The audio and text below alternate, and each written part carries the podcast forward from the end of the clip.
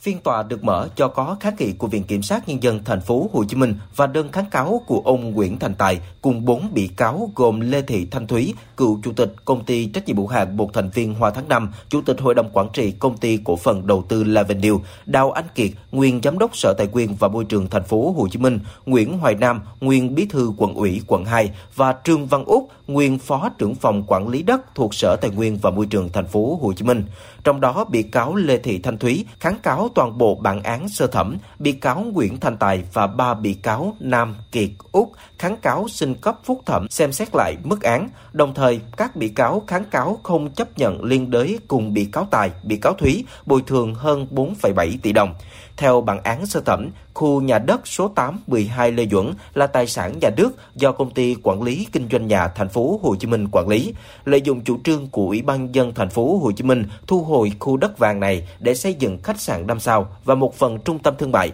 bị cáo Nguyễn Thành Tài đã ký nhanh ký nhiều các quyết định chấp thuận cho công ty trách nhiệm hữu hạn một thành viên Hoa Tháng 5 tham gia góp vốn đầu tư dự án với tỷ lệ 30%, giao đất cho thuê đất không qua đấu giá. Sau đó, bốn doanh nghiệp của Bộ Công Thương đã góp 50% vốn tham gia dự án trước đó, cũng bán đứt cổ phần cho công ty Kido. Hậu quả, phần vốn nhà nước trong dự án chỉ còn 20%, còn lại 80% rơi vào tay tư nhân. Ngày 20 tháng 9 năm 2020, Tòa án Nhân dân thành phố Hồ Chí Minh xử sơ thẩm tuyên phạt bị cáo Tài 8 năm tù, bị cáo Lê Thị Thanh Thúy và bị cáo Đào Anh Kiệt cùng 5 năm tù, bị cáo Nguyễn Hoài Nam 4 năm tù, bị cáo Trương Văn Úc 3 năm tù về tội vi phạm quy định về quản lý sử dụng tài sản nhà nước gây thất thoát lãng phí. Về thiệt hại cho nhà nước, Hội đồng xét xử sơ thẩm cho rằng việc thu hồi khu đất số 8 12 Lê Duẩn trả lại cho nhà nước xem như thiệt hại của vụ án cơ bản được khắc phục toàn bộ. Tuy nhiên, sau bản án sơ thẩm,